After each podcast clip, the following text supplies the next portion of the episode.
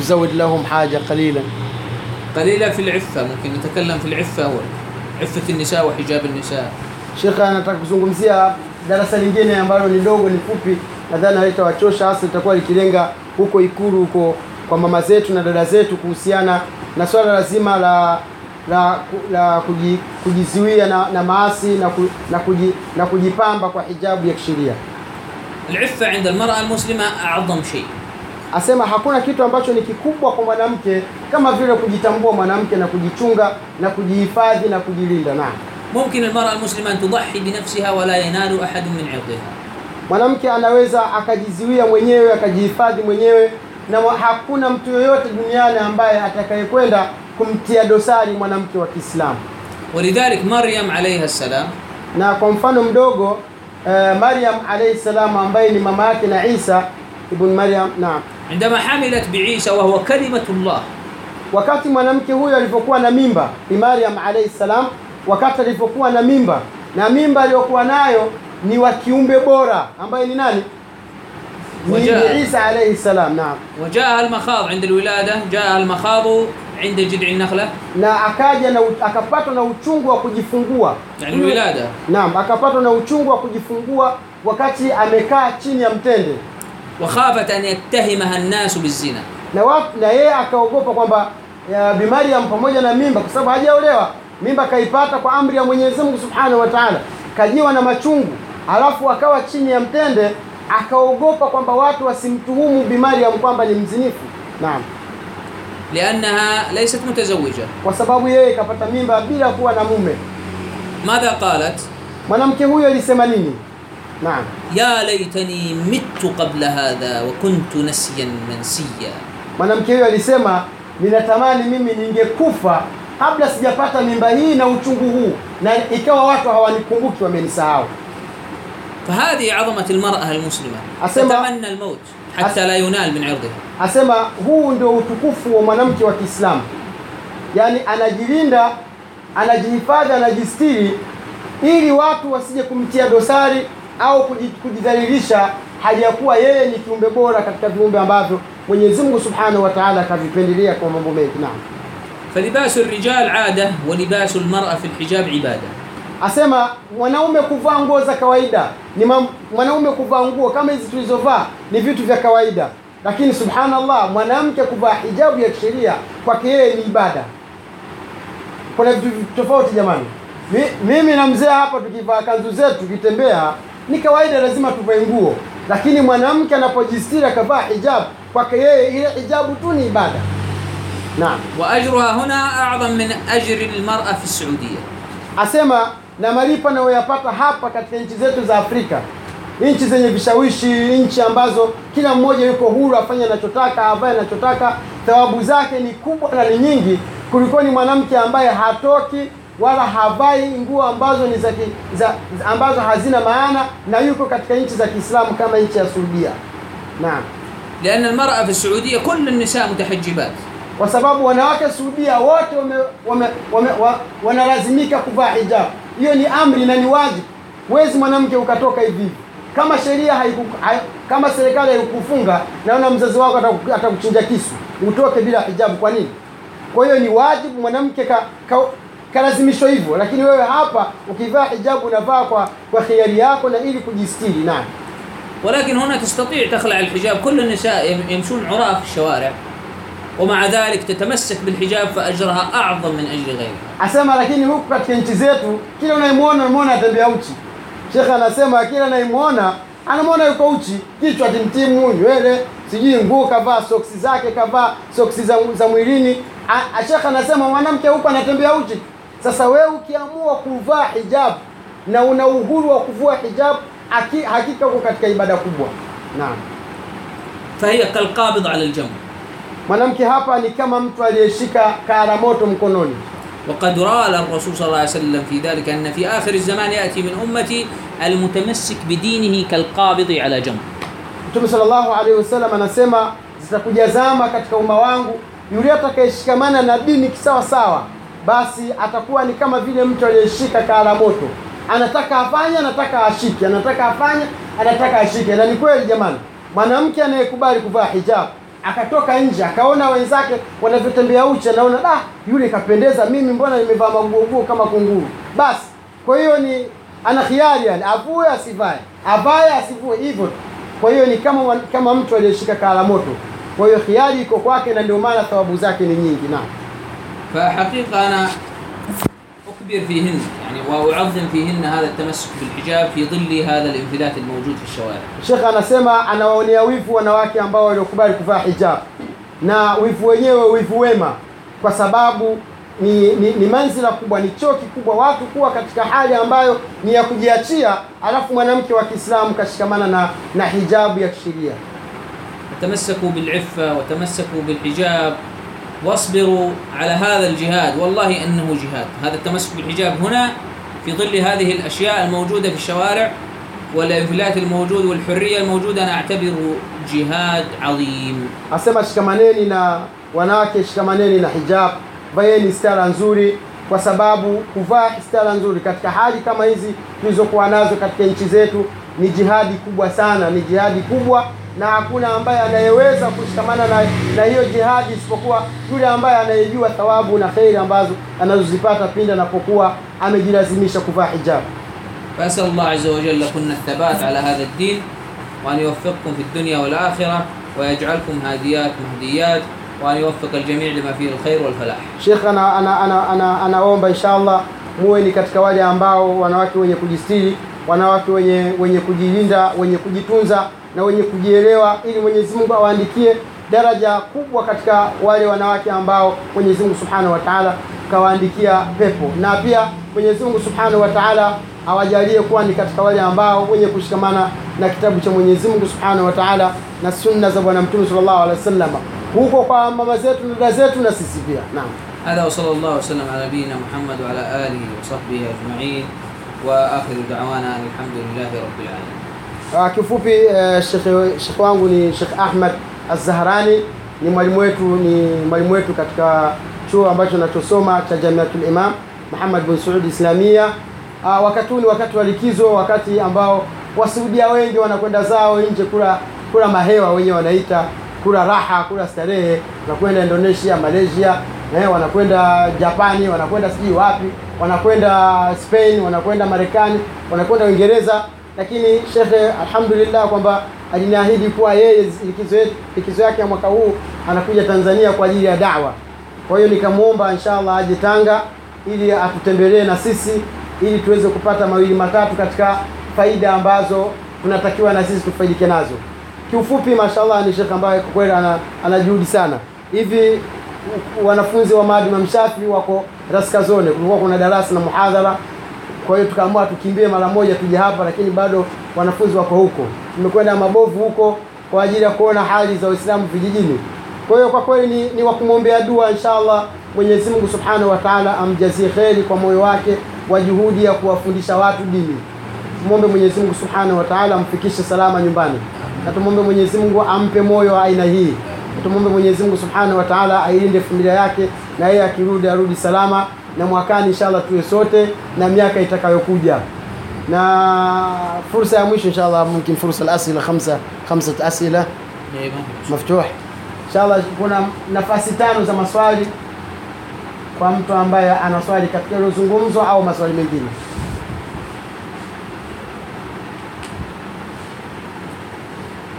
Shekhe hizi ni zawadi za watu wasiokuwa waislamu. So so Waislamu jamani, watu wasiokuwa Waislamu. Zawadi hii tumepewa inshallah tu watu ambao sio Waislamu, ni vya Kiswahili nao, na ni fursa kwa ile kazi yetu. Mtu mmoja Naam, Eh? swali eh? Naam. نعم الشيخ يريد يقدم تهنئة لكم إن شاء الله نعم الشيخ يقول يعني يقدم تهنئة على أنه لم يخطر في باله أن إنسان يعني الشيخ من السعودية يأتي يزورنا في هذا البيت في الحقيقة. المسافة بعيدة أكيد يا شيخ ما في مسافة بعيدة. والإجراءات وبعد تنزانيا نعم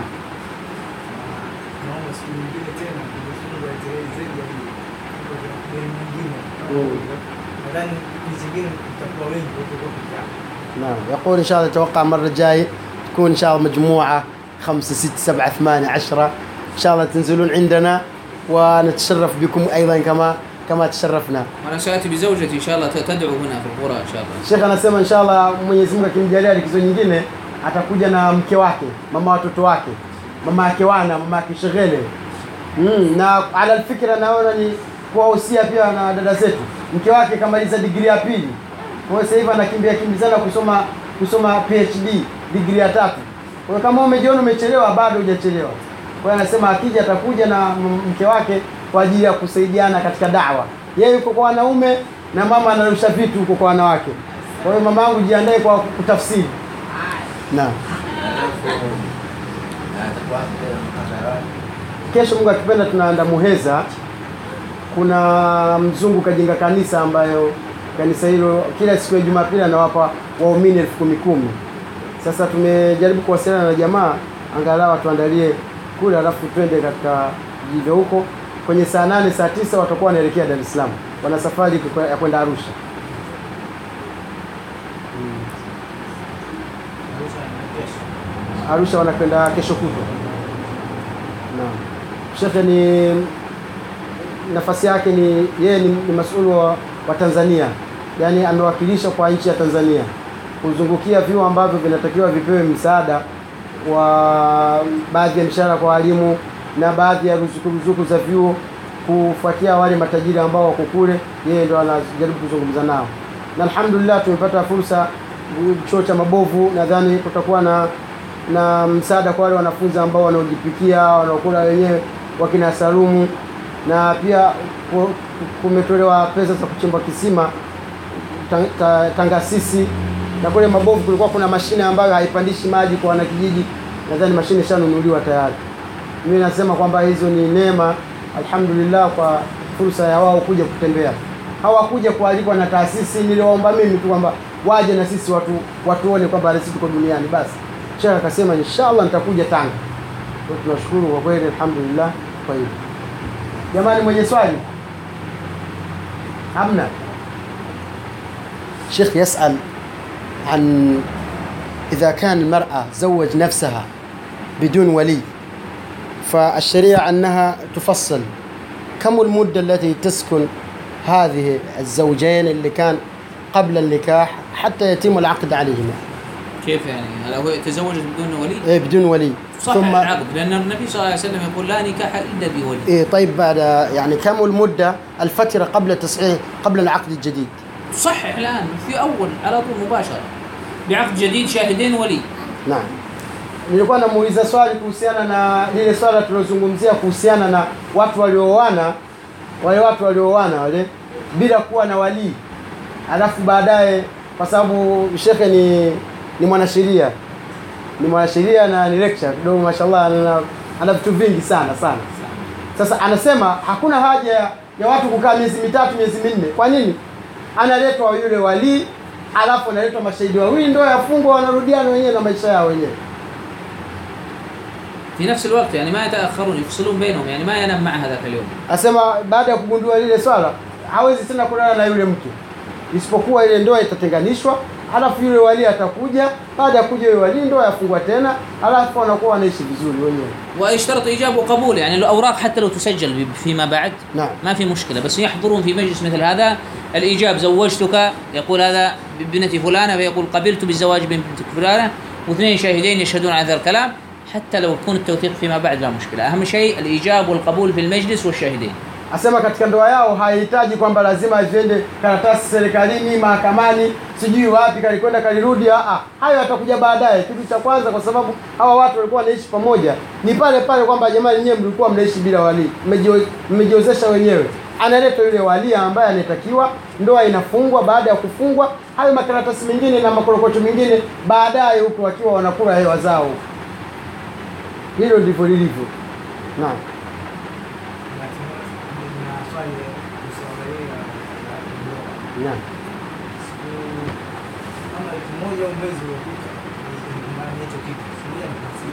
Naam. akaja sehemu moja akaja mwenzangu akamwita akamwita kwenye ndoa na kwa walii wa wa mwanamke. Mwanamke kwa walii wa mwanamke akapiga simu bana, hapa kuna mtu mwingine? Inasimama nasimama kama walii wako, yule mwingine kapata kaudhuru hayupo, basi yule ile ile ndio naye akakubali, na mimi nikawa shahidi pale, anasema tena akampigia simu mu- huyo muaji, kwa sababu mimi nitakuwakilisha, basi pale pale dakika mbili ndio ikafunga, baadaye naomba tayari ndio nimeshafunga ile ni sahihi Yu- Yule aliyekuwa wali kawakilishwa na nani? Yes. na Yule aliyekuwa wakili aliyekuwa wali kawakilishwa na na ndugu wa mwanamke au Ah, sio ndugu, yani kachukuliwa pale pale. هو يقول الشيخ يعني الناس كان في مسجد وبعدين يعني يعني كان فيها النكاح لكن ما في ولي فاختاروا واحد في المسجد انسان ما شاء الله ممكن أستاذ أو أي شيء كبير في السن فقال أنت تكون ولي جاء كان في شهادة. لكن الذي يظهر أنه لم يكن هناك الإذن من من من الوالد للبنت أو أحد أولياء البنت. حتى الإذن لا يكفي. نعم. الإذن لا يكفي. نعم. الولي الأب. أيوه. إن لم يوجد الأب الإبن. ليس الإبن موجود الأخ الأقرب في الأقرب كالمواريث. نعم. الأقرب في الأقرب. asema walii kama walii sio kwamba hivi ni kwamba ya, ya juujuu kama hiyo ambayo iliokuwa anatakiwa ni baba. Baba kama hayupo kama vile vile mirathi. Babu. Kama babu hayupo babu hauko. Haya katika upande wa baba la pengine hakuna wanakuja wale ndugu zake kaka zake. Kaka na kaka kaka mdogo kaka nini hivyo ndivyo walao unavyokwenda lakini sio swala la kuogotana na nini amna ndoa ya hivyo إيه النكاح في الإسلام ليس أمر لعب لا ليس لعبة أمر سماه الله عز وجل ميثاقا غليظا asema katika ndoa katika ndoa hakuna swala la mchezo mchezo mwenyezi mungu kaiita mithaqan ghalidha kwamba ni ahadi nzito ya kuoa Yaani yaani walie nyumbani nyumbani mshangaa. Yaani baada ya kuitwa نريد نمشي يا شيخ eh. yeye ilitokea tu akamwembwa akam- akapiga simu yule msichana. Akamwambia na huyu ndo wali wako yule mwingine hayupo hebu ongea naye aka- akaongea naye. la shekh anasema hizo ndio zile zile za, za kuoana huko bila walii. Lazima walii awe baba babu. Kwenye ndoa atakiwa walii. naam. Kuna ndoa moja ilifungwa, yule shekhe anayeozesha akenda akachukua ni kwa mwanamke. Naam. Yule muolewaji, halafu hapana shahidi, akasema mashahidi wanatosha wale ambao watakapokuwa wamehudhuria pale msikitini. Sahihi. يقول كان فيها نكاح لم يكن فيها يعني الولي هو رجال مشى استأذن عند البنت ال- ال- ال- العروس ولم يكن فيها الشاهد إلا فقط الحاضرين الذين حضروا النكاح هذا ف يعني صورة هذه النكاح صحيحة أو غير صحيحة؟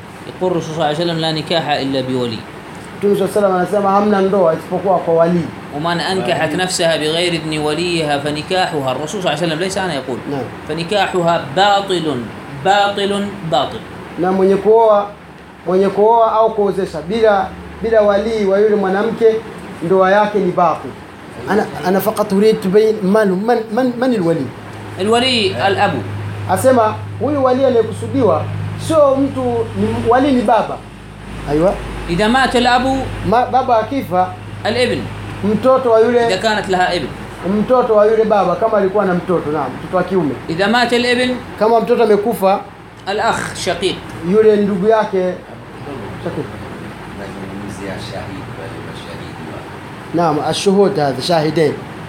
هو يعني يلزم تعيين الشاهد ولا نعم لا لا لا لا يلزم تعيين الشاهد. عند الجمهور يلزم هو الصحيح Anasema kauli ambayo yenye nguvu, kauli jumhuri wanachuoni, ni lazima mashahidi wale wachaguliwe, sio kwamba mashahidi wote ambao wako pale. shuhud yuayyanun ithnain shahidain adlain, yaqulu sallallahu alayhi wasallam la nikaha illa biwali wa shahidai adl. Anasema Mtume swalla sallam, hamna ndoa isipokuwa kwa wali na mashahidi wawili, tena wenye sifa za uadilifu.